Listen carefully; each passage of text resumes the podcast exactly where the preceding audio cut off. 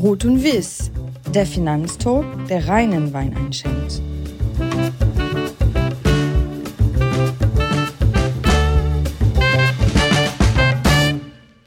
Liebe Podcast-Gäste, es ist wieder soweit. Ruth und Wies meldet sich aus der schönsten Stadt Deutschlands. Mein Gast heute, Frank Fischer. Liebe Grüße nach Frankfurt. Hallo Frank, herzlich willkommen im Podcast Ruth und Wies. Liebe Grüße aus Frankfurt, lieber Oliver. Hallo. Bevor wir beginnen, vielen Dank an euch alle da draußen, die ihr immer wieder einschaltet und im Podcast im Abo anhört. Unsere Zahlen steigen und steigen. Vielen Dank dafür, dass ich euch regelmäßig eine Stunde eurer Freizeit klauen darf. Na dann, nun zu meinem heutigen Gast. Frank, Hol den Wein, es geht um dich. Wir müssen reden. Was für einen Wein hast du denn heute mitgebracht? Ja, also ich habe so einen echten Value-Wein mitgebracht. Ähm, ich bin ein großer Fan für die südliche Region Weine und dort gibt es äh, im Châteauneuf de Pape einiges, äh, was mir gefällt. Aber heute hat es mir die Domaine de la Janasse angetan und dort äh, den Wein Terre de Bussière und dieser Wein, der ist aus einer Domaine, die eigentlich für sehr hochpreisige und hochqualitative Weine steht. Und dadurch, dass eben Terre de Bussière in der Nähe von Orange liegt, Orange ist eigentlich eine schöne Stadt, hat auch einen tollen römischen Ursprung. Ähm, die Region hat fantastische Weine, allerdings sind dort eben die Marine Le Pen-Wähler zu Hause und nicht jeder stellt eben so eine Flasche wo man eben dann auch sieht, Mensch, das kommt ja aus einer Region mit der falschen Gesinnung auf den Tisch. Und deswegen ist der recht günstig. Also man kriegt den so um die 11 Euro die Flasche, aktuell sogar 10,80 im Angebot. Und wenn man sieht, wie die großen Weine von der Domaine de la Janasse gepreist werden, dann finden sich dort auch Flaschen nicht nur mit 60, sondern auch durchaus von 100 Euro und mehr.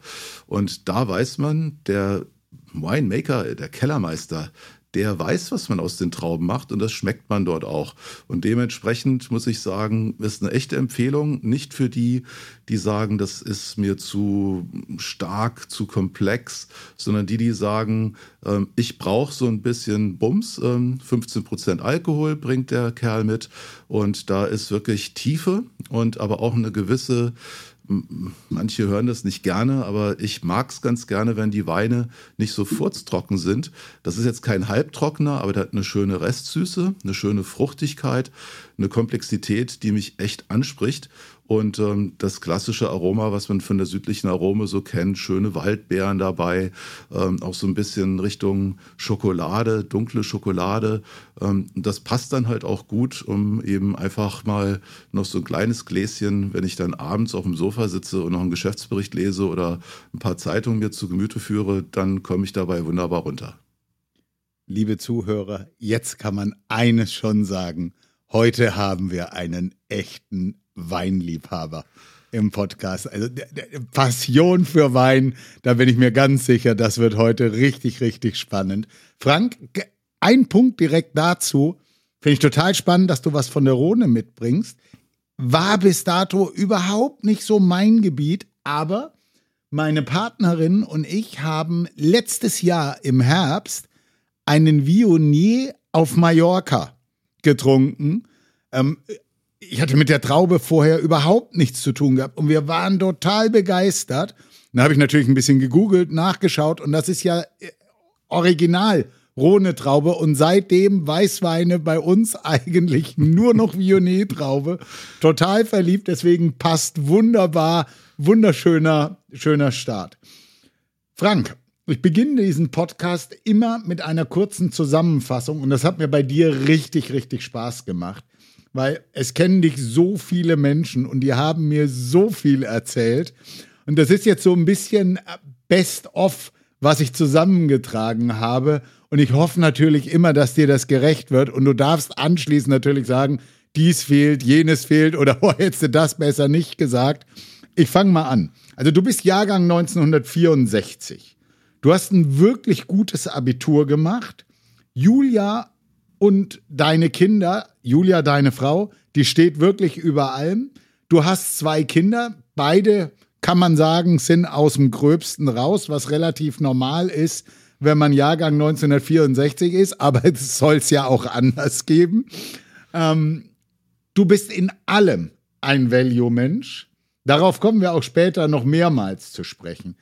Mit dem 20 Jahre alten Fahrrad kommst du im Sommer ins Büro. Das erinnert mich tatsächlich ein bisschen sehr an Ingvar Kamprad, aber auch da werden wir später noch drauf eingehen. Bei Weinen, du hast es gerade schon selbst gesagt, suchst du immer nach der Value-Perle. Yoga und Wandern wurde mir mehrmals genannt. Dein größtes Hobby sind definitiv die Aktien. Jedes Jahr, wenn es möglich ist, pilgerst du nach Omaha. Und in der Shareholder Value Management AG bist du CEO und CIO im Personalunion. Das ist genau richtig zusammengefasst. Das äh, kann ich nur unterschreiben. Das heißt, hier müssen wir auch nicht wirklich, äh, da ist nichts mehr, was du dem Publikum noch mitgeben willst, sondern wir machen weiter. Nee, ist ein Volltreffer. Sehr schön. Dann, ja, beginnen wir mit deiner größten Passion, den Aktien. Deine beiden Kinder hast du auch schon mal nach Omaha mitgenommen und dein Sohn soll zurückgekommen sein und soll gesagt haben, Mama, der Papa macht ja wirklich den ganzen Tag nichts anderes als Aktien.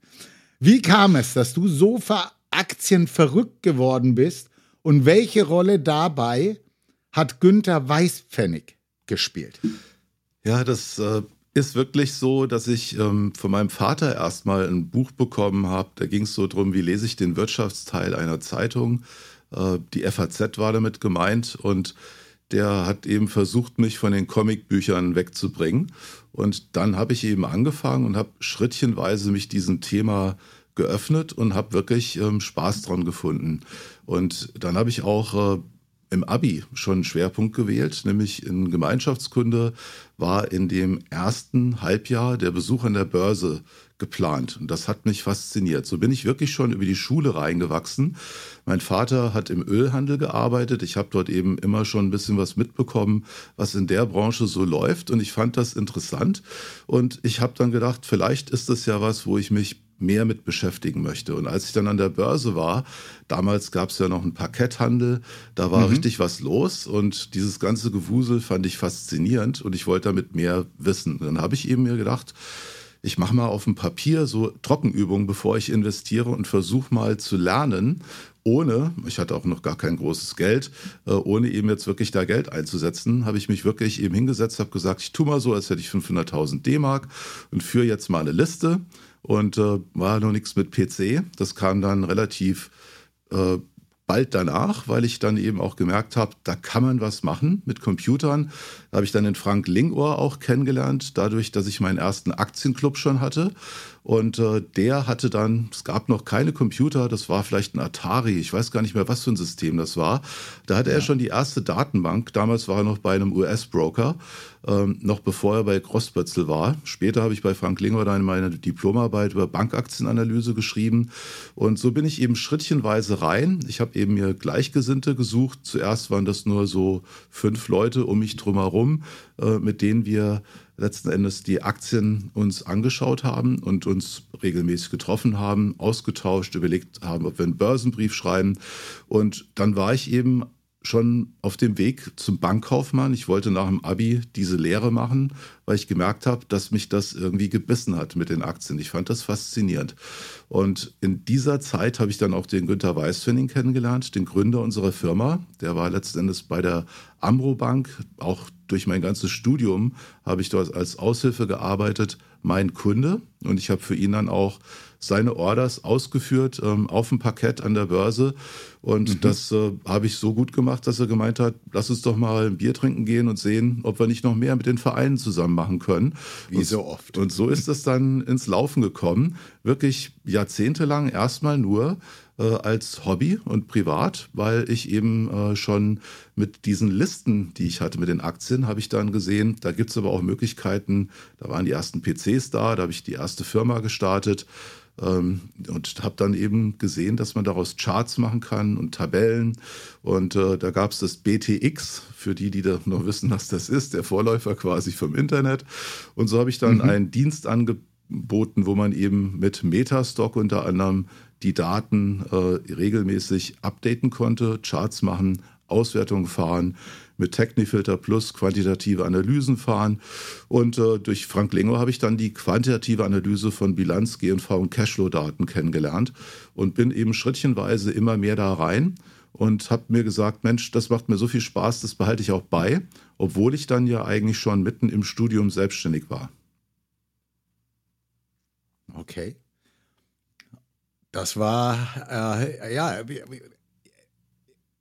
spannend, wie dann, wie, wie auch so Dinge zusammenkommen. Was ich, was ich immer wieder schön finde, ist dieses, ja, man hat einen Kunden und der kommt dann und man merkt, man, da gibt es eine Harmonie, man kann zusammenarbeiten und was aus solchen Dingen dann immer wieder entsteht, das ist, ich finde das schön. Ähm, Diese Leidenschaft, ich, die war auch so von beiden Seiten ausgeprägt und ich habe eben auch gemerkt, äh, ich bin halt noch nicht so nah an den Firmen gewesen. Der Günther hat gesagt, ja. wir müssen da jetzt raus.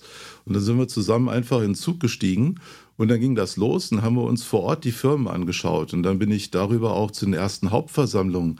Dann habe ich auch gemerkt, wie die ersten äh, Firmen eben gar nicht in unserem Interesse gehandelt haben, wo wir wirklich über den Tisch gezogen wurden, wo wir mhm. uns dann wehren mussten. Ähm, und so habe ich dann auch den Partner in unserer Firma, den Rainer Sachs, dann auf einer Hauptversammlung kennengelernt, wo es eben darum ging, dass der Großaktionär dort äh, ja nicht in unserem Interesse handeln wollte. Und wir wussten, äh, das juristische Thema, das wird uns jetzt auch beschäftigen. Wie können wir uns verteidigen? Und so lernt man dann eben umfassend nicht nur die Firmen kennen und die Manager ähm, ein Gefühl zu, für, dafür zu entwickeln, was sind das denn für Leute, wie ticken die denn? Da kann man sich auch vertun, aber ein Bauchgefühl hilft einfach auch oft weiter. Und so kriegt das Ganze dann, wird dann langsam rund. Und über diese vielen Firmenbesuche war dann eben doch ein Bild da auch für eine Branche und ein Know-how, wo man sich eben auch dann auf eine Konferenz gehen und nicht nur Aktienkonferenz, sondern wirklich Messen besuchen, so eben intensiv diese Firma zu mhm. verstehen, um die es dann geht. Das war eigentlich das, was ich durch Günther gelernt habe und nicht nur das Thema, schau dir auch die Bilanz und die G&V an, sondern eben denk drüber nach, wie Buffett das auch so schön sagt, denk eben drüber nach, dass Investing is at its best when it's most businesslike. Also wenn du selber quasi verstehst, wie denn eben dort der Chef tickt oder am besten die Familie oder der Miteigentümer, dann bist du am nächsten dran. Dann kannst du diese Entscheidung mittragen und unterstützen. Auch bei einer Kapitalerhöhung überlegen, ob das eigentlich jetzt sinnvoll ist, da zu partizipieren. Und eigentlich das ureigenste Geschäft, Kapitalallokation, ist ja das, was wir machen. Ähm, das ist das, was man dann irgendwann lernt, um zu überlegen, ist das ein gutes Risiko oder habe ich dort zu viel ähm, an Unwägbarkeiten und ich lasse es lieber sein. Frank, in Köln gibt es eine ganz erfolgreiche kleine Boutique die Profitlich Schmidlin äh, Aktienboutique, äh, mhm. äh, die einen tollen Fonds haben. Und der Marc Profitlich, so viel ich weiß, hat ja auch mal bei euch gearbeitet. Ja, das war eine gute Zeit mit Marc Profitlich. Das hat mir Spaß gemacht. Und unser erster Einspieler ist auch eine Frage vom Marc. Und ich befürchte, dass ganz viel du eben in dem, was du gesagt hast, was eigentlich schon die Antwort auch auf seine Frage ist. Aber ich bringe sie mal rein. Hi Frank, du bist Value Investor durch und durch. Aber man lernt natürlich nie aus und lernt aus Fehlern, lernt aus schlechten Investments, genauso wie natürlich auch aus besonders erfolgreichen Investments. Und mich würde mal ganz besonders interessieren, wenn du deine Denke, deine Philosophie heute mit der vor zwölf Jahren vergleichst als ich bei euch Praktikant war. Was hat sich verändert? Worauf legst du heute mehr Wert bei der Analyse von Unternehmen und Aktien? Worauf legst du weniger Wert, als du das in der Vergangenheit getan hast? Sehr wichtige Frage. Die schöne Sache ist ja, dass man, äh, solange das Hirn mitmacht, ähm, auch noch in, in fortgeschrittenem Alter immer noch dazulernt. Und mhm. ein Thema, was ich ähm, für mich wirklich gelernt habe aus dem, wie wir uns entwickelt haben, ist, dass ich nicht mehr versuche, alles zu machen. Also das ist so, dass man als Value Investor ja überall Chancen wittert. Ähm, es gibt ja so viele fehlgepreiste Möglichkeiten. Und jetzt hat man aber eben nur x Stunden am Tag äh, und selbst mit dem ganzen Team muss man sich überlegen, welche Dinge kann ich denn wirklich mit dem, was ich mitbringe an Erfahrung und Wissen, gut beurteilen und bei welchen scheitere ich. Ich nehme jetzt mal ein Beispiel, was wir gerade eben äh, diskutieren. Da gibt es eine Firma, die heißt Maravai und die hat mich eigentlich angesprochen, weil das sollte ein Übernahmeziel für Sartorius gewesen sein. Mhm. Es wurde dann nie so hundertprozentig endgültig bestätigt. Und die Aktie sollte bei über 40 Dollar übernommen werden. Jetzt steht die halt eben eher so bei 14, 15 Dollar oder sogar drunter. Naja, dann ist die Übernahmeprämie, wenn es denn dann von irgendjemand übernommen würde, ähm, doch sehr hoch. Und jetzt fragt man sich natürlich, soll ich da nochmal tiefer reinschauen? Jetzt habe ich mit meinen neuen Kollegen, der in diesem Bereich tief drin ist, den Dialog dazu gehabt. Und dann haben wir uns überlegt, welche Risiken wir denn dabei eingehen und was wir wirklich wissen und was wir wissen können. Und die Chance bei dieser Firma ist durchaus gegeben, aber die Wahrheit ist, dass wir einfach nicht genug Tiefe von wissenschaftlichem Verstand haben, um zu beurteilen, wie sich dieser Markt entwickeln wird, was der Wettbewerb macht, wie die Innovation ist. Die sind im mRNA-Bereich mit einer Technologie marktführend, aber wir wissen nicht, ob sie morgen komplett aus der Bahn gekegelt werden, weil eben dort so viel an Innovationsleistung ist. Wir können es nicht beurteilen. Also machen wir nicht weiter. Das Ding geht auf Discontinue, geht in den großen Bucket Too Hard. Und wir schauen uns eben weiterhin die Firma Sartorius ja. und Stedem Biotech an, weil das ist das Modell, was ich über die Jahre immer wieder gesehen habe, das funktioniert. Spitzhacke und Schaufel für den Gold Rush, ähm, wo ich nicht auf eine Technik setze, sondern weiß, die Dynamik in diesem Markt, ähm, wo wir eben weit über 10% Wachstum Jahr für Jahr für die nächsten zehn Jahre erwarten können.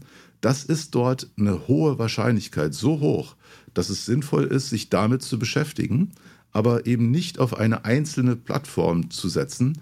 Ähm, und das sind Dinge, die wir einfach dann nicht mehr machen. Auch wenn das natürlich morgen sein kann, dass das Ding über 100 Prozent mehr ist, weil es übernommen wird und die Technologie für jemand anders, der es besser versteht, so wertvoll ist. Also es ist einfach dieses Einschränken, Dinge nicht mehr zu machen und auf qualitativ hochwertige Firmen zu setzen, die eben große strukturelle Wettbewerbsvorteile haben. Also IP wäre bei Maravai auch gegeben, Patente haben die. Ähm, dort habe ich den strukturellen Wettbewerbsvorteil. Die Kapitalrenditen sind hoch, die Märkte, die die adressieren, sind ähm, stark am Wachsen. Und das ist eigentlich das Kernthema, zu wissen, mit Qualitätsaktien, den sogenannten Wonderful Businesses, wie Charlie Munger oder Warren Buffett das sagt, oder so wie wir das labeln mit Modern Value, der, das, der Gegenteil, das Gegenteil von eben diesem klassischen Value Investing, wo ich eben sage, ich kaufe mir jetzt eben wirklich ausgebombte Assets, ähm, die so unterbewertet sind, dass die wie so eine Art Zigarrenstummel, kann ich den aufheben, habe noch drei, vier kostenlose Züge, dann werfe ich den weg, ähm, weil so eine tolle Firma ist das nicht. Aber ich habe es eben umsonst bekommen, in Anführungsstrichen das ist eben das, was man auch machen kann als Value Investor. Davon machen wir weniger. Wir sind mehr in diesem Qualitätsspektrum unterwegs. Mhm. Äh, Frank, lass mich ganz kurz hier mal äh, was, was sagen. Ich denke, das ist sehr wichtig, auch für die Gäste. Und wir haben ja immer das Thema Compliance. An der Stelle, wenn du die Finger davon lässt, sollten auch die Gäste die Finger davon lassen. Das war keine Anlageempfehlung, Nein, das ist sondern es, es war beispielhaft erklärt, ähm, um die, um Marks Frage zu beantworten. Du weißt, es ist immer wichtig, dass man das auch sagt. Es ist schade, dass man das sagen muss. Aber gerade weil du eben auch so schön geschildert hast, dass du die Finger davon lässt, sollten das bitte unsere Zuhörer an der Stelle auch machen. Das hat nichts mit Investieren dann zu tun. Das genau. ist Zocken. Ja, und das äh, würde genau. ich niemals propagieren. Das ist auch der Grund, warum wir sagen Discontinue. Ähm, und das habe ich hoffentlich auch sehr deutlich zum Ausdruck gebracht.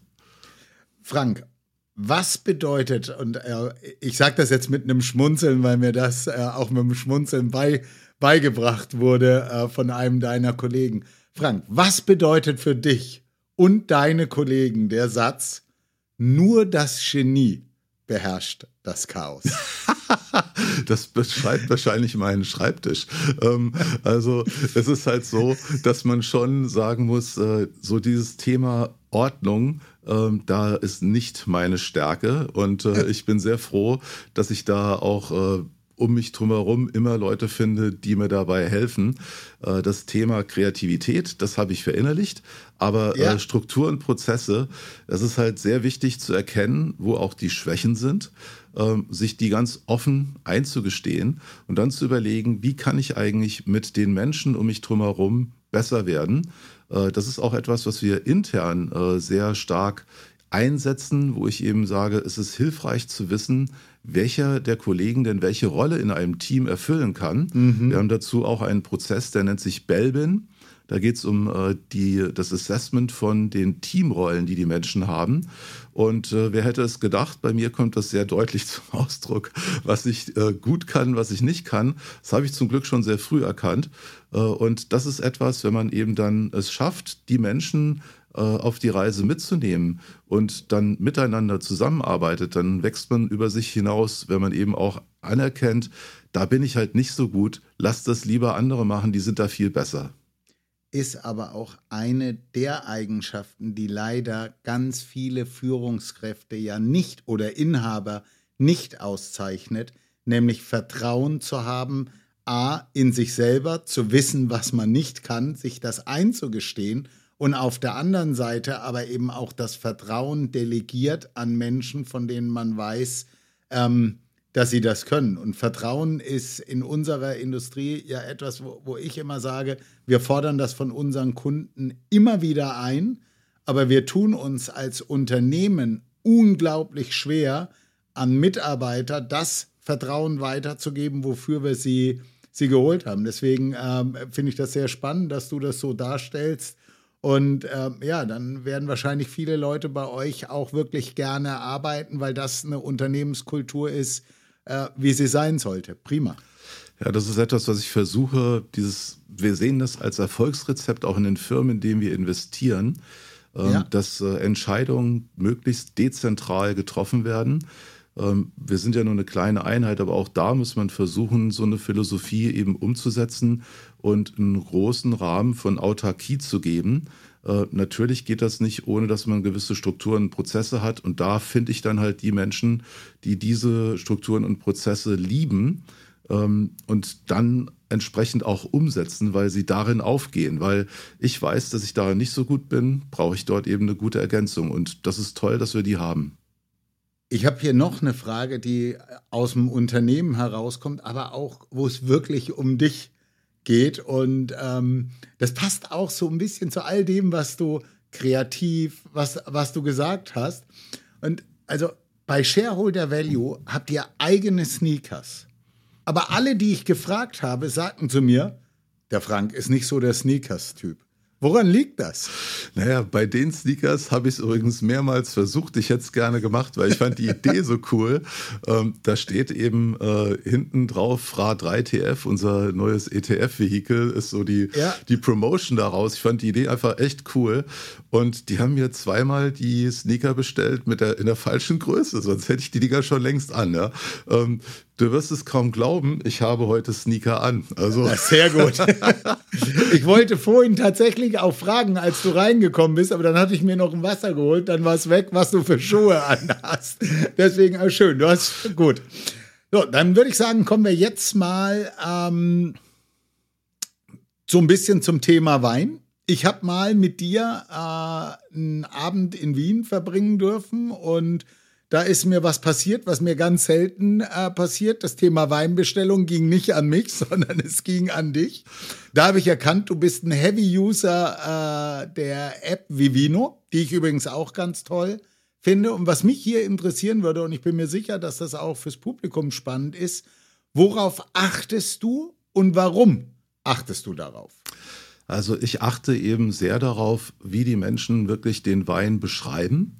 Ähm, natürlich ist das Punktesystem etwas, wo man denkt, da kann ich mich blind drauf verlassen, ist meiner Meinung nach nicht der Fall. Und dann ähm, schaue ich auch auf die Unterschiede in den Jahrgängen, weil letzten Endes ist es ein Produkt, was eben geprägt ist auch nicht nur von dem Boden. Da gehe ich ja mal davon aus, dass der meistens gleich bleibt, ähm, mhm. dass es eben bei den Weinbergen derselbe ist. Aber eben das Wetter ist wichtig. Dann auch, welcher Kellermeister das ist. Und jetzt äh, den Wein, auch den äh, Terre de la Bussière, den ich genannt habe, da ist der Jahrgang 2019 herausragend. Das muss man wissen. Okay. Die anderen Jahrgänge sind halt äh, die fallen etwas ab und ich bin sicher, es gibt wieder mal einen. 2019 gibt es übrigens noch zu kaufen. Ähm, aber davor und danach war es halt nicht so gut. Das habe ich öfter schon erlebt. Ich habe zum Beispiel im Jahr 2015 ähm, in Frankreich, in Südfrankreich Weine gefunden, Weißweine, die waren einfach unglaublich gut. Und dann habe ich eben aus diesem selben, von demselben äh, Winzer immer wieder jedes Jahr probiert, ob es wieder annähernd so gut ist. Und es war jedes Mal eine Enttäuschung. Das mhm. passiert halt. Und jetzt muss man gucken, sehen die anderen das eben auch so? Dann muss ich nicht immer eine Flasche kaufen zum Probieren, sondern dann ja. weiß ich, das lasse ich einfach aus. Und dafür nutze ich das sehr gerne, weil die Menschen eben doch ihre Eindrücke ziemlich gut schildern. Und ich habe leider das auch schon erlebt, dass manchmal ähm, der, vielleicht der Winzer, irgendjemand, der das vermarkten will, sich äh, dort die Punkte irgendwo zusammenkauft und plötzlich sieht man auch, wie dort Hunderte und Tausende von guten Bewertungen eingehen, aber ohne große Texte. Und dann steht da plötzlich 4,3 Punkte drauf, was ja schon zu den grandiosen Weinen gehört, aber ist gar ja. nicht gerechtfertigt. Also man muss ein bisschen aufpassen. Das System kann auch manipuliert werden, was mich wirklich sehr ärgert. Aber das ist eben etwas, was natürlich die Anbieter der App auch unheimlich fuchsig macht. Und ich bin sicher, die ja. arbeiten auch dran, das zu killen. Aber wenn man sich ein bisschen mehr Zeit nimmt dafür, und ich bin halt ganz gerne, wenn ich im Restaurant guten Wein probiere, dann gucke ich auch danach und sage mir, Mensch, Meier, das ist ja so klasse, den merke ich mir jetzt mal und genau. probiere dann mal eine Flasche zu Hause, ob mir da auch so schmeckt und äh, das nicht nur zu dem Essen so gut war, weil das passiert ja auch, ja. dass man einen perfekten Match für das Essen hat ähm, und die Empfehlung war super, sondern würde ich den auch zu Hause nochmal trinken und erst dann bestelle ich mir eine Kiste oder zwei. Ich habe tatsächlich, also ich bin, ich finde Vivino ganz toll. Für mich ist das eher so eine Merkdatenbank und mein Problem bei der App ist das Bewertungssystem, weil die meisten Leute sitzen da, haben einen wunderschönen Aber, äh, Abend mit der, mit der Freundin, mit der Frau, mit, mit dem Geschäftspartner, was auch immer. An dem Abend stimmt alles, die trinken den Wein und fünf, Höchstwer Höchstnote. Und ich bin, ich habe ja sehr, sehr viele äh, Weinfreunde und ich kriege dann regelmäßig über WhatsApp zugeschickt, hier fünf Punkte, den musst du unbedingt probieren und dann guckst du, und dafür finde ich die App dann eben auch wirklich schön. Und dann guckst du dir das an und denkst, hm, der gibt eine 5, aber die anderen 4000 sagen, das ist eine 3,9. Hm. Und dafür finde ich das tatsächlich, gerade auch für, für Leute, die äh, mit Wein nicht so tief im Thema sind, ist das eine wirklich hilfreiche Geschichte. Und was ich immer wieder schön finde und was ich mit meiner Partnerin auch gerne mache, wenn wir eine Flasche aufmachen, setzen wir uns hin und schauen, was wir schmecken. Und dann kannst du ja in der Vivino-App kannst du mal den Abgleich machen, was die anderen 3000 Leute, die den Wein bewertet haben, und damit kann man sich auch ganz gut trainieren. Und äh, sie freut sich dann immer riesig, wenn sie was hat, was ganz oben steht und ich habe es nicht geschmeckt. Also das ist immer so ein kleiner Battle und dafür finde ich das wirklich eine schöne Sache. Das war auch ein Riesenspaß. Und auf der anderen Seite mache ich keine Wissenschaft draus, sondern im Endeffekt Wein muss schmecken oder auch nicht. Richtig. Ähm, und äh, ich versuche auch manchmal, wenn ich weiß, wir gehen in ein wirklich schönes Restaurant, schon die Weinkarte vorher mal ein bisschen durchzuackern, weil wenn ich dann eben im Restaurant sitze, will ich eigentlich den Abend genießen und manchmal reagiert meine liebste Frau dann auch allergisch, wenn ich dann nochmal drei, vier Weine erstmal auf Vivino nachschaue. Und äh, Richtig. Das, das, sind eben auch so Dinge, wo ich sage, kann man schon im Vorfeld ausräumen. Ne? Finde ich tatsächlich schön, dass du das sagst sagst, weil das ist ja eine ganz spannende Geschichte äh, zwischen Männern und Frauen, dass wenn Männer situativ das Handy nutzen, während Frauen es eigentlich die ganze Zeit benutzen, Männer immer diejenigen sind, die das angeblich die ganze Zeit benutzen. Das da kenne ich haargenau, was du da gerade beschreibst. Also das kann Dank. auch ein richtig guter Weg sein, den Abend zu versauen, wenn man zu viel äh, darauf verbringt. Ja. Korrekt, korrekt. ja, was ist die verrückteste Geschichte, die du selbst zum Thema Wein erlebt hast? Also eine der wirklich verrückten Geschichten war, ich war investiert ähm, in einer Firma, die äh, Naked Wines und wir waren dort, äh, das erste Mal war ich dort eben bei der Firma ähm, und im Napa Valley und dort gab es dann eine richtig schöne Probe. Nur irgendwie war da nicht genug Schwung drin und die Weine waren toll. Also was deren Konzept ist, die nehmen sich richtig berühmte Winemaker und äh, die sind dann eben quasi nicht mehr bei dem Weingut, mit dem sie berühmt geworden sind, sondern bringen es unter ihrem eigenen Label raus. Und das ist das Konzept von Naked Wines, äh, dass diese Leute eben entweder Weinberge haben oder die Weine zukaufen und dann daraus einen super Wein machen, mit ihrem eigenen Winemaker-Label versehen und man das günstiger kriegt als von den ganz großen ähm, entsprechenden Herstellern aus dem Napa Valley. Jetzt war es aber so, dass die geschwächelt haben und äh, ich wollte wirklich sehr viel Aus- und Weiterbildung machen. Das heißt, bei den Proben trinke ich nicht immer runter, sondern ich spucke aus. Und ja, irgendwann durfte ich dann einfach hinter die Theke dort. Und habe dann die ganze Mannschaft versorgt und habe dann die Probe übernommen. Und äh, das hat mir ah, einen schön. Heidenspaß gemacht und das äh, werde ich nicht vergessen. Da waren auch viele meiner Value-Investoren mit dabei und natürlich auch äh, der Chef der Truppe.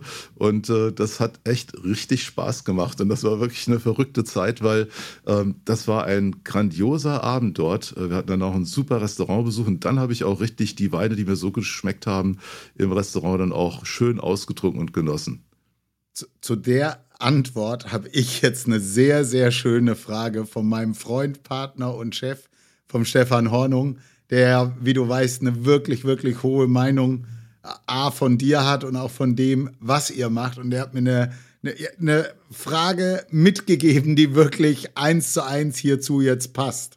Hallo Frank, konzentrierst du dich bei deinen Weininvestments direkt auf Käufe von Weinflaschen oder suchst du auch an der Börse nach interessanten Aktien aus dem Weinbereich? Ja, da versuche ich natürlich schon beides zu verbinden, ähm, weil das ist schon so, dass ich mir sage, eigentlich ist das äh, ein relativ resilientes Geschäft. Jetzt kommt natürlich Klimawandel hinzu, wo es auch äh, Probleme geben kann. Denken jetzt gerade mal an Frankreich, wo es einfach nicht so viel regnet. Also das mhm. Thema, wie stabil die Erträge dort sind, ist echt äh, fraglich. Aber ja, ich habe tatsächlich auch schon geschaut nach diesen Firmen. Ähm, manche sind sogar recht groß. In Chile äh, gibt es äh, einiges, was an der Börse dort ist. Wir haben in Australien äh, solche Firmen. Naked Wines ist eben eigentlich ursprünglich eine englische Firma, die aber jetzt äh, in, in Amerika sehr erfolgreich sind, auch in Australien ihr Konzept anbieten. Und da versuche ich natürlich beides zu verbinden. Man muss aber sagen, dass oft diese Firmen doch recht teuer bewertet sind, weil eben die Stabilität da ist. Und äh, natürlich haben wir auch im Luxusbereich, ich denke jetzt ja. mal an Louis Vuitton, ähm, das sind ja nicht nur Handtaschen und äh, wunderschöne Klamotten, sondern da steht auch Moet Hennessy dahinter. Und Moet, ja. ähm, das geht Hennessy haben wir ein Problem, weil wir eben nicht in die High Spirits investieren. Also bis zu 15, 16 Prozent Alkohol, das ist für mich noch okay. Aber wenn es dann in diese harten Geschichten geht, da sehe ich dann doch extrem schnell äh, die Gefahr, dass das eben in eine suchtähnliche Geschichte abdriftet. Mhm. Und da mhm. haben, wir, haben wir einen harten Cut gemacht. Mehr als 5 Prozent wollen wir nicht, dass das dort entsprechend repräsentiert ist. Aber es gibt eine ganze Menge an Firmen, wo man schauen kann. Die Bewertungen allerdings sind selten so, dass man damit als Value Investor glücklich wird, weil viele erkennen den Charakter. Denn dieser Weinverbrauch, der geschieht ja auch regelmäßig. Also das sind Recurring Revenues. Das ist wie ein Abo-Modell. Kann ich bestätigen. und dementsprechend stabil sind Umsätze und Erträge typischerweise. Und dann kommen die halt selten runter. Mhm. Frank, äh, ich würde tippen, jetzt wird es privat, ist auch wieder ein bisschen Firma, aber es ist auch privat und es ist ein ganz spannendes Thema. Ähm, das Thema Stiftung ist etwas, worauf man bei dir immer wieder stößt. Euer größter Fonds heißt Frankfurter Aktienfonds für Stiftungen. Du bist aber auch der Gründer und das finde ich tatsächlich viel spannender. Gründer der Stiftung Starke Lunge. Was hat es damit auf sich? Ja, es ist so, dass wir leider eine seltene Lungenkrankheit bei meinem Sohn äh, konstatieren mussten. Und da gab es halt niemand, der geforscht hat. Und wir haben gemerkt, dass wir zwar in der Familie mit dem Engagement, was wir haben, äh, das sehr, sehr gut auffangen konnten und mein Sohn hat sich sehr gut entwickelt. Aber wir haben eben auch gesehen, wie es bei anderen nicht der Fall war. Und dann haben wir uns überlegt, was können wir eigentlich tun, um das zu ändern. Und dort hat äh, meine Frau und ich haben uns uns hingesetzt und überlegt, wollen wir uns da nicht ein bisschen engagieren und schauen, ähm, ob wir nicht was tun können. Und ja, dann haben wir die Uni Frankfurt, da hatten wir Kontakte rein, haben wir gesehen, mhm. da ist Bedarf, was zu tun und sogar zunehmend, weil die Pädiatrie ist etwas, was nicht kommerziell so wertvoll ist. Dementsprechend mhm. wenig passiert dort. Im Gegenteil, da wird sehr stark die Leistung eingeschränkt. Ähm, wir haben jetzt gerade unsere Zusage für die Uni Frankfurt, für den pädiatrischen pneumologischen Bereich um weitere sechs Jahre verlängert und forschen jetzt dran an den mRNAs. Ähm, ich habe sehr früh, noch weit vor Corona, die Firmen äh, BioNTech und CureVac auf der Suche nach Kapital im Rahmen einer DVFA-Veranstaltung kennengelernt und habe mich gefragt, ob das, was die dort machen, hauptsächlich mit dem Fokus Onkologie, da war ja Covid gar kein Thema, ähm, ob das nicht auch etwas sein könnte, wo wir äh, durch das Hoch- und Runterregulieren in der Zelle die Entzündung in der Lunge in den Griff kriegen könnten. Und das haben wir dann eben gestartet und äh, haben jetzt im Mausmodell auch schon gesehen, dass wir in den miRNAs, das ist unser Forschungsschwerpunkt, tatsächlich Parameter finden. Also wir können sagen, welche das sind. Und die können wir versuchen, hoch und runter zu regulieren. Wir sind jetzt so weit, dass wir ein sogenanntes diagnostisches Panel haben, also wo wir eine Diagnose für diese Indikation der Krankheit hinbekommen. Und im nächsten Schritt versuchen wir dann eben tatsächlich eine Heilung herbeizuführen. Bis wir Menschen sind, wird es so eine ganze Ecke dauern. Aber das Interessante ist, dass wir sogar eben auch wirklich Covid mit reingeschmissen haben in unser Suchungspanel und festgestellt haben, es sind dieselben mRNAs. Es kann also sein, dass wir dann nicht nur in seltenen Lungenkrankheiten äh, erfolgreich sind, sondern vielleicht auch Long-Covid heilen könnten. Ähm, das sind also wirklich interessante Dinge und das wäre natürlich ein echt großer Durchbruch, wenn wir sowas hätten, äh, wäre das ein Weg, um eben vielleicht nicht nur äh, das Thema, was auch meinen Sohn betrifft, was ja ein wesentlicher Impuls für uns war, äh, mhm. das zu tun, sondern auch für viele andere Menschen, die betroffen sind. Es gibt über 220 Krankheiten in der Lunge, da kann man einiges tun. Und ich glaube, dass diese Forschung, die äh, die Professoren, die wir da unterstützen, die jungen Doktoranden und Doktorandinnen, ähm, das ist äh, Wahnsinn, was die leisten können und wie weit die an der Uniklinik sind. Ähm, ich gebe zu, dass diese jungen Menschen teilweise so tief da drin sind, dass ich mittlerweile gar nicht mehr hinterherkomme.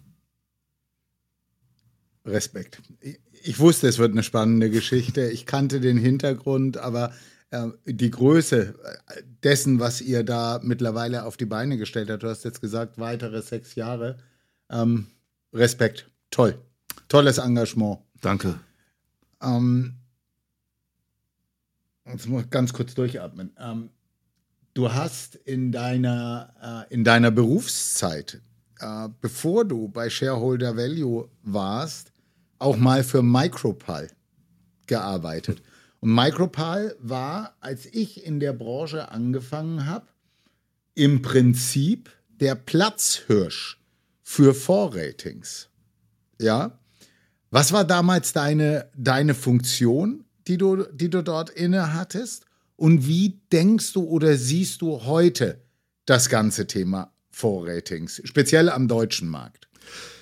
Ja, ich hatte ja gesagt, dass ich gestartet bin mit diesen BTX-Themen und äh, Charts und Tabellen und so weiter. Mhm. Und äh, so habe ich eben die ersten Schritte in die Selbstständigkeit gemacht. Und dann war es so, dass mein Professor, Professor Engels von der Wirtschaftswoche, hat das, was ich als Agentur mit im Baukasten im Vertrieb hatte im Rahmen der Firma, äh, die Micropel-Tabellen in der Wirtschaftswoche abgedruckt. Und so hatte ich dann eben äh, eine gewisse Bekanntheit über die Zeit mit den Medien gewonnen äh, für diese Fonds-Rankings, also die Tabellen und auch die Fonds-Ratings, die wir später etabliert haben. Und daraus sind dann auch die sogenannten Fund Awards erstanden. So ein bisschen so der Oscar der Fondsbranche, um die Manager, die es besonders gut machen, auszuzeichnen. Mhm. Die Schwierigkeit bei der ganzen Geschichte ist, man schaut halt immer, auf äh, die zurückliegende Performance. Und da ist es eben echt sehr, sehr schwer, aus rein quantitativen Prozessen äh, besonders wenn die Zeiträume nicht so lang sind, zu sagen, war das jetzt Zufall und Glück oder ist das wirklich Können? Und da haben wir dann eben äh, eine Akquisition, nachdem Micropel äh, gekauft wurde durch Standard Poor's, war ich ja dann mhm. ähm, Angestellter äh, von Standard Poor's, Europa-Geschäftsführer, war da damals mein Titel. Und dort wurde dann der Rating-Bereich aufgebaut. Aber auch ja. das ist nicht leicht, weil die Prozesse zu beurteilen, ähm, ist eben auch dann eine sehr subjektive Einschätzung. Aber die sehen natürlich, meine Kollegen haben sehr, sehr viel an Prozessen gesehen und haben dann versucht zu sehen, was ist eigentlich Best Practice und was ist wahrscheinlich, dass auch in Zukunft daraus gute Ergebnisse kommen. Da hat man eine etwas bessere Trefferquote gehabt ähm, als das reine äh, quantitativ basierte. Da muss ich ja immer wieder sagen, dass ich unglaublich Respekt habe für das, was Eki Sauren in Köln mit seinen Goldmedaillen ähm, auf den Weg gebracht hat, weil das ja keine Riesenfabrik ist. Da sitzen zwar einige Leute, äh, die sich mit dem, mit dem Thema beschäftigen, aber wenn man sich mal anschaut, wem er Medaillen gegeben hat und wie die Ergebnisse langfristig auch nach Medaillenvergabe, eben nicht nur im Rückspiegel, sondern auch nach vorne, dann hat er schon eine unglaublich tolle Trefferquote an qualitativen Managern immer wieder äh, rausgebracht und, und gefunden. Ich finde es ein so sp äh, allumfassend spannendes Thema. Ähm, das muss ich auch aber sagen. Aber auch so irreführend, wenn man nur den Rückspiegel hat. Ja, nur Rückspiegel hilft nicht. Und es ist auch so, wie ich das bei SP dann gesehen habe. Äh, jemand wie der Eckhard Sauren, der äh, hat eben auch einen wirklich guten, ein sehr gutes Herangehen an den ganzen äh, wie sind die Leute, wie ticken die, wie sind deren Prozesse. Und das hatten wir auch bei SP, das waren so um die 40 Leute. Da war halt nicht jeder ein Eckhard Sauren. Das ist eben das Dilemma. Also ja. ähm, da waren ein paar richtig gute dabei und dann haben auch dort äh, die Ratings richtig was gebracht. Es hing sehr stark von der Fähigkeit, der Beurteilungsfähigkeit des einzelnen Rating-Analysten ab, ob man daraus eben einen Wert generieren konnte für zukünftig gute Performance das ist, und dann können wir auch weitermachen. Wir wollen heute nicht wieder über Ecki sprechen, aber das ist tatsächlich auch was, was mir bei ihm so gut gefällt. Das Research-Team hat man das Gefühl, es ist eigentlich total egal, wem man gegenüber sitzt. Die wissen, wie man zum Ergebnis kommt. Und das ist eine schöne Sache. Andere schöne Sache. Frank, jetzt geht's um Wein. Rubrik. Ich nenne dir vier Gelegenheiten und du sagst mir, mit wem du dabei was trinkst. Du sitzt bei 35 Grad nachts am Brunnen vor der Frankfurter Oper. Hm. Da kommt dann am liebsten für mich tatsächlich ein nicht ganz so schwerer Riesling aus dem Rheingau in Schloss Johannesberg, Rotlack. Ähm, mein Schwager hat dort über zehn Jahre dort äh, den Wein gemacht. Der war Geschäftsführer damals für die Oetker-Gruppe und den Schön. Wein, der ist der ist so bei 12 Prozent Alkohol, also nicht ganz so ein schweres Teil. Und der ist äh, so ein harmonischer Essensbegleiter und ist auch pur. Der muss zwei, drei Jahre liegen. Das ist wirklich wichtig, dass ja. der, äh, und dann ist das aber, ich trinke den gerne auch halb trocken. Ähm, auch der Gelblack ja. ist klasse als Trockener. Ja. Aber dieser halbtrockene, der ist wirklich richtig knackig. Der hat eine Frische. Äh, der Boden im Schloss Johannesberg, der bringt eine tolle Säure mit. Und diese Aromen, die sind ausgezeichnet. Der Rotlack bietet sich natürlich auch an bei 35 Grad, dass man ihn zur Schorle verwendet. Das ne? geht ne? schon, ja. genau. Mit wem? Du hast nur gesagt, was? Wer wäre dabei? Nachts vor der Frankfurter Oper naja, im Sommer? Auf, auf, alle Fälle meine liebe Frau, äh, gar keine Frage. Und meistens, wenn ich dann in der Ecke bin, dann bin, sind wir auch nicht alleine, sondern sind mit Freunden unterwegs, weil okay. äh, das ist mir schon wichtig, dass wir da eine Runde haben. Äh, alleine trinken ist ja traurig. Ja, mache ich nur zum guten Buch. Montag 20 Uhr, immer noch im Büro, kein Ende in Sicht. Oh Gott. Leider ist es so, dass wir hier im Büro nicht allzu viel haben und da wird es eher trocken. Also ja, wir haben den Gelblack. Ähm, das ist so dann, wenn nichts anderes ja. geht, dann kommt der Gelblack raus. Und ab und zu haben wir auch ein ganz nettes Geschenk. Ähm, und dann schauen wir einfach mal, weil nicht jedes Geschenk kommt nach Hause, sondern für solche Fälle ziehe ich einfach auf und mache dann Potluck. Mal gucken, was da ist. Und ab und sehr zu gut. sind da richtig gute Sachen dabei. Ja, sehr gut. Sommerurlaub, Südfrankreich, Meeresrauschen und Fisch am Grill. Also gut, Julia ist dabei, Na ist klar, mir klar. logisch. Die Kids auch meistens. Ja. Und was wird getrunken? Also ist es schon so, Südfrankreich ist halt schon Rosé, Okay. ähm, ist halt schon der Klassiker, aber ich gebe auch zu, der Wie da unten ist auch fantastisch. Ähm, und äh, natürlich gibt's auch mal ein Chablis. Es kann auch mal was Trockenes dann sein äh, für diese schönen Grillaromen, äh, Aromen, die man hat. Fantastisch. Einer deiner Sales bringt einen richtig dicken Fisch an Land. Was trinkst du mit dem? Oh, also richtig dicker Fisch. Da würde ich dann gerne schon so ein Priorat. Ähm, das wäre für mich dann eben so ein echtes Brett. Also 15,5, 16 Prozent Alkohol. Ähm, wenn ich dann dazu vielleicht, ich esse ja sehr gerne auch Gemüse und vegetarisch, aber ab und zu ein richtig fettes Steak, ähm, das wäre auch schön. Und dazu so einen richtigen Hammerrotwein. Da hätte ich richtig. Lust drauf. Okay. Oben hatte ich bereits das Thema Yoga angesprochen. Mhm. Wo und wann machst du das? Und zwingt Julia dich dazu oder ist es auch wirklich dein Ding? Nein, im Gegenteil. Also ich äh, habe das Glück, dass ich vielleicht die beste Yogalehrerin Deutschlands ähm, habe. Die Waltraud Nack, die ist äh, 74 und äh, die Okay. Frau ist Iyengar-Yoga-Lehrerin und äh, das ist etwas, was mir einfach unglaublich gut tut und wo ich einfach weiß, dass ich die Themen Haltungsschäden, die ich eben leider schon seit Geburt habe, die kann ich damit wunderbar in den Griff kriegen. Ich bin ausgeglichen und entspannt. Das ist ähm, nicht immer nur Zuckerschlecken und Om, sondern da geht's richtig zur Sache.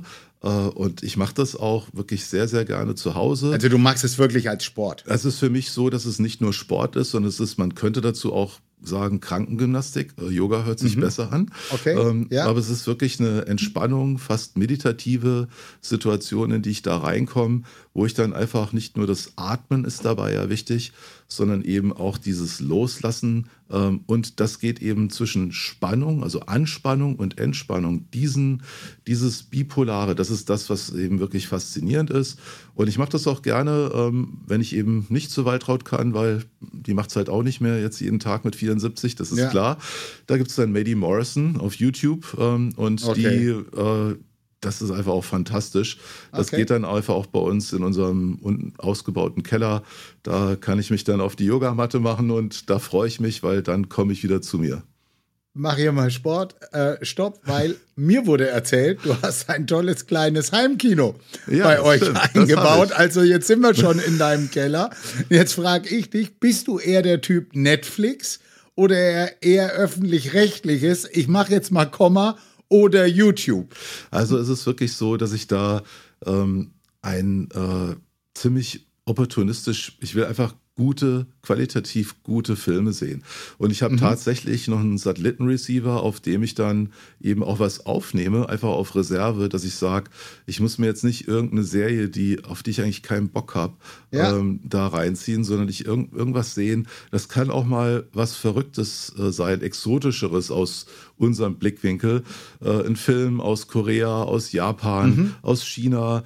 Ähm, etwas, wo ich mal mein Hirn aufmache und eine andere Sache mir eben zu Gemüte führe, die Impulse bringen, die ich eben noch nicht kenne und nicht immer wieder dieselbe Soße. Okay, verstehe ich. Jetzt habe ich zwei weitere Einspieler für dich. Im Thema sind sie sehr ähnlich, aber doch irgendwo verschieden. Es sind die beiden Fragen von Frank Thelen und von Georg von Weiwitz. Ich spiele die jetzt hintereinander ein und dann kannst du antworten. Äh, ich möchte wissen, äh, welches Buch hat ihn am meisten äh, bewegt und äh, warum? Also was hat er da mitgenommen und warum es dann die Zuhörer und Zuhörerinnen äh, lesen sollten? Ja, die Frage ist natürlich ganz einfach und äh, basiert auf einer Tätigkeit, die ich sehr empfehlen kann aus eigener Erfahrung. Und zwar, lieber nächster Gast, welches Buch möchtest du schreiben? Ja, genau. Also einmal, was war das Buch, was du gelesen hast, was dir, wo du am meisten mitgenommen hast und was ist das, was unsere Zuhörer von dir aus der Feder bekommen? Also es ist natürlich so, dass das ähm, sehr, sehr unterschiedlich ist, welche Bücher für welches Thema. Aber wenn ich jetzt mal im Investment bleibe, äh, möchte ich ein Buch äh, gerne mitgeben, was ich äh, was, wo ich wirklich sage, das ist so toll, ähm, das zu verstehen, wie eben die besten Firmen und die besten Firmenlenker äh, mit ihrer Philosophie es schaffen, ein Umfeld auch für die Mitarbeiter zu kreieren, wo es richtig Spaß macht, mit Gas zu geben. Und es ist kaum etwas, was mehr Spaß macht, als gemeinsam Erfolg zu haben, wenn man zusammenarbeitet. Mhm. Und da gibt es von Frank Slotmann das Buch Amp It Up. Und Amp It Up, also Frank Slotmann ist ein äh, CEO, der diese Philosophie, wie man eben wirklich bereit ist, äh, so eine high-performing Kultur, so eine Leistungskultur nicht nur vorzuleben, sondern eben schrittweise Firmen dahin zu bringen und alle mitzunehmen, wie in einem Sog, wie in einem Rausch, äh, dass diese Firma über sich hinaus wächst und wieder das immer wieder schafft. Und was das für ein genialer Spaßfaktor auch bei den Menschen ist, das ist natürlich auch als Investor toll zu begleiten, weil diese Firmen, die sind überdurchschnittlich profitabel, die wachsen, die ziehen die besten Talente an, genau die Leute, die in so einer Kultur einfach Spaß haben. Und das ist echt aufregend zu sehen. Und da sind viele Firmen, die sich daran orientieren könnten, zumindest einen Teil davon zu übernehmen, um zu besseren Firmen zu werden. Äh, das ist echt sagenhaft. Das Buch hat habe ich im letzten Jahr im Sommer gelesen und ich habe es zweimal gelesen, weil ganz viele Elemente dabei ähm, habe ich eben auch gesehen, sind mir selber widerfahren im, in meiner äh, Arbeitszeit. Ein wichtiges Element zum Beispiel, dass man die Leute nicht nach ihrem äh, Lebenslauf und dem, was sie einfach an Zeugnissen haben, auswählt, sondern mhm. einfach nach der Einstellung und der Leidenschaft, der Energie, die sie mitbringen, ähm, sich zu entwickeln und der Lust eben was zu leisten. Das ist einfach ein tolles Erfolgsrezept und das, das äh, macht einfach richtig Spaß. Und ein Buch, was ich unbedingt schreiben will, ist tatsächlich vielleicht auch noch so mal meine eigene meine eigenen Erkenntnisse vom Investieren den Menschen weiterzugeben. Äh, mein lieber Kollege Heiko Böhmer ist schon dauernd an mir dran und sagt, komm, ich mache für dich auch den offenen Ghost. Äh, wir gehen das zusammen mal an. Und ich arbeite mich ja jetzt langsam so Richtung 60 hin. Wird langsam mal Zeit, dass ich damit anfange. Okay, bin ich gespannt. Bevor wir zum Ende kommen, kommen wir jetzt zur Rubrik, ich nenne das immer Poesiealbum. Es ist eigentlich eher so das Freundebuch, was wir so aus der Schule kennen. Und mir ist wichtig, ganz schnell antworten, äh, einfach so, wie du es fühlst und lieber auch nur ein Wort oder zwei Worte. Du musst gar nicht erklären, es geht einfach nur, was kommt dir dabei in, in den Kopf. Wir fangen an. Lieblingsland. Frankreich. Lieblingswein. Riesling. Essen? Italienisch. Voll eklig.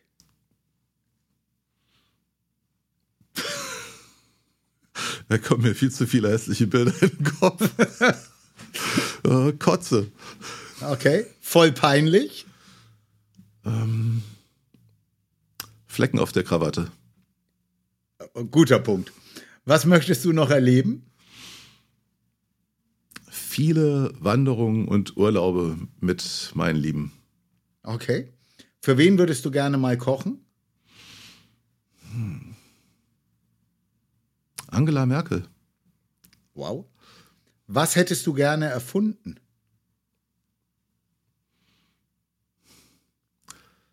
So einen richtigen Beam Me Up, Scotty. Ähm, das wäre was. Äh, so ein okay. Teleporter, das hätte ich gerne erfunden. Wo möchtest du unbedingt noch hin? Japan. Kennst du Rio Reiser? Oh Gott, ja, aber das ist schon ein paar Tage okay. her. Wenn du König von Deutschland wärst, was würdest du tun? oh Gott. Ich würde tatsächlich wieder mehr Markt zulassen äh, und nicht so sehr alles einschränken und vorgeben, sondern äh, dem Markt zwar äh, die Vorgaben im Markt, die brauchen wir schon, aber den Markt zulassen und nicht versuchen, als äh, König von Deutschland zu denken, ich wüsste immer alles besser, sondern einfach nur die Grenzen stecken und dann bitte lass doch mal die Menschen, die ja den Markt ausmachen, selber machen. Okay. Wäre ich eine Frau, wäre ich gerne? Wäre ich gerne.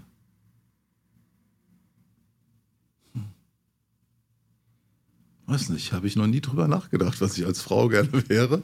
Ähm, ist spannend, dass die Frage so schwer ist. Ich muss jetzt auch unbedingt mal schaffen, dass wir eine Frau hier als Gast haben. Es kommen immer Männer, weil dann würde ich das gerne mal umdrehen und bin gespannt, ob die Frage dann andersrum auch so so schwer ist. Ich, ich, ich bin, äh, ich, ich habe mich noch nie so in die Situation versetzt zu sagen, wenn ich jetzt Frau wäre, was, was würde ich dann sein? Ich weiß nicht, wäre ich dann Ursula von der Leyen? Ich habe keine Ahnung. Okay. Wovor hast du Angst? Hm, Angst. Ich habe gar nicht so viel Angst.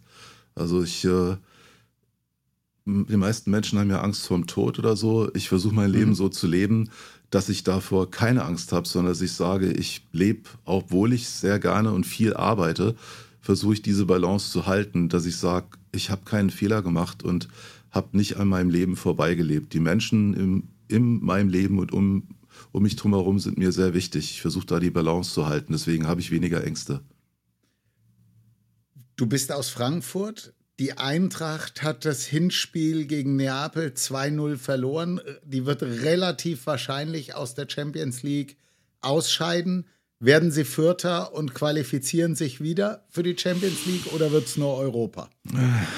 Also leider habe ich das Spiel gesehen und äh, ich teile die Meinung, das wird sehr, sehr schwierig in Neapel. Da glaube ich nicht an Wunder. Die sind einfach verdammt gut. Ja. Und äh, das eben gegen diesen Fanmauer, die wir ja immer im Waldstadion haben, äh, das wird nichts in Neapel, glaube ich. Und dementsprechend ja. glaube ich, Europa League ist aber auch schon fantastisch. Und ich bin sehr froh, dass wir so eine Mannschaft jetzt haben. Und äh, mein Sohn, ich bin selber nicht so ein extremer Fan äh, wie mein Sohn, aber der gibt mir immer die Impulse oder auch mein Bruder, der sagt, ey, es wird Zeit, mal wieder ins Stadion zu gehen. Und dann mache ich das auch sehr ja, gerne mit. Schön. Fisch oder Fleisch? Fisch. Trüffel oder Currywurst? Trüffel. Weißwein oder Rotwein?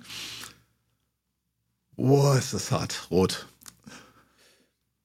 Wann ist für dich der schönste Zeitpunkt, einen Wein zu trinken? Eigentlich immer zum Essen.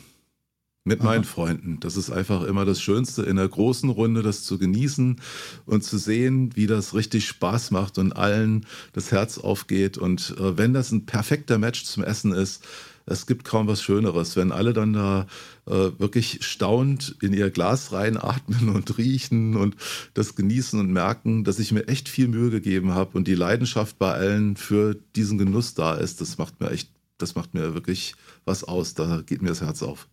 Was mich an der Sache so wütend macht, Frank, ist, dass deine Gäste niemals einen Spätburgunder, sprich einen Pinot Noir von dir bekommen. Und du weißt ja, ich mache selber einen Pinot Noir.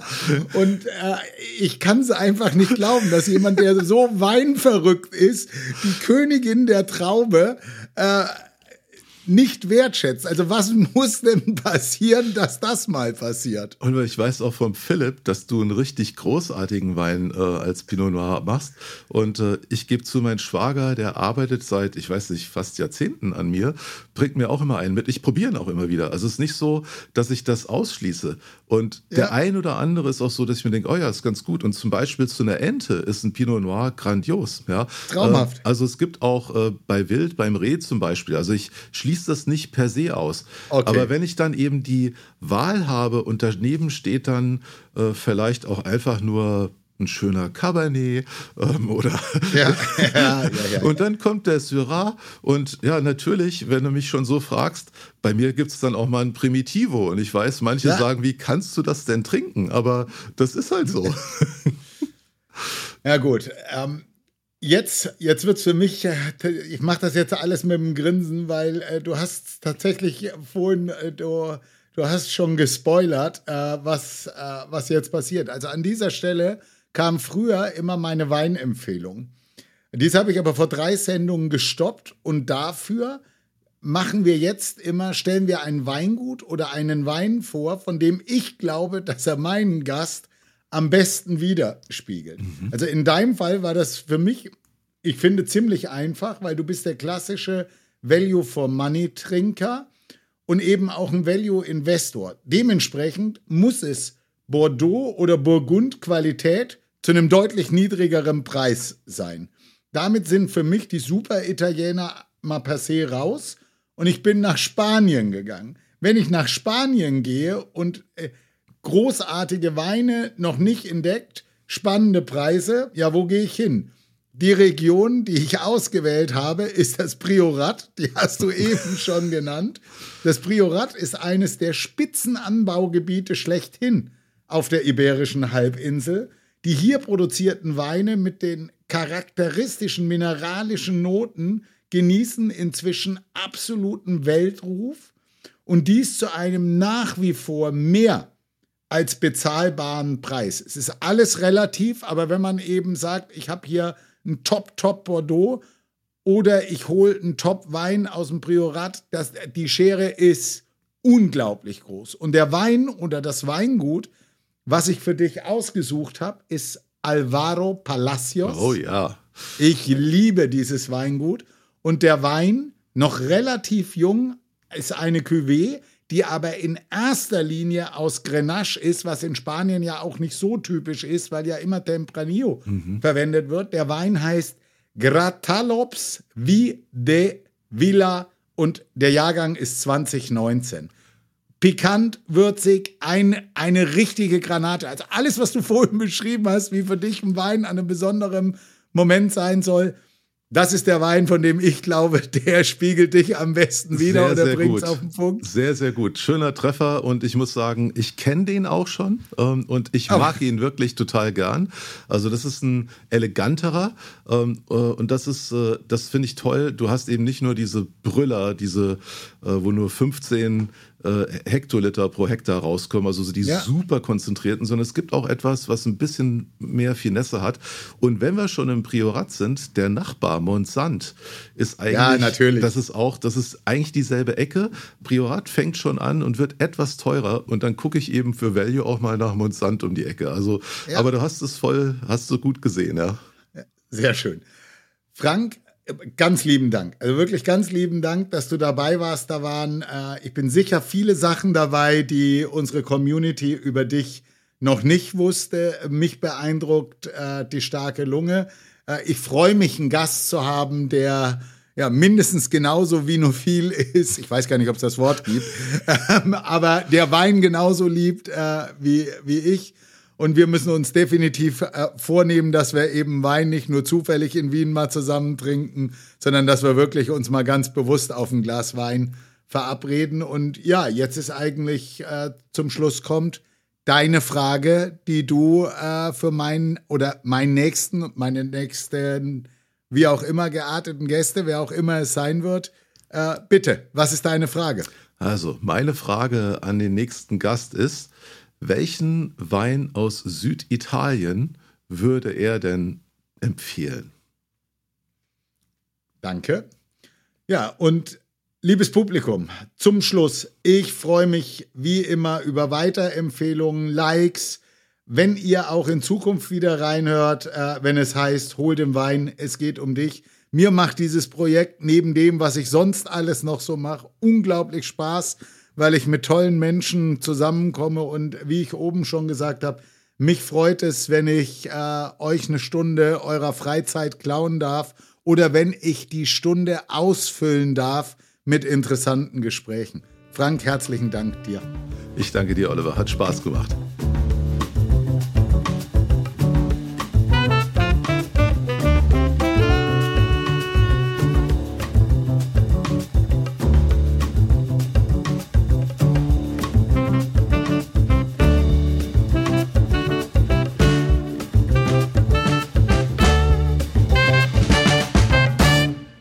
Risikohinweis. Sämtliche Inhalte dieses Podcasts dienen ausschließlich der Wissensvermittlung und Unterhaltung. Es handelt sich dabei weder um Anlageberatung noch um Empfehlungen zum Kauf oder Verkauf bestimmter Finanzprodukte. Was du mit deinem Geld machst, entscheidest alleine du.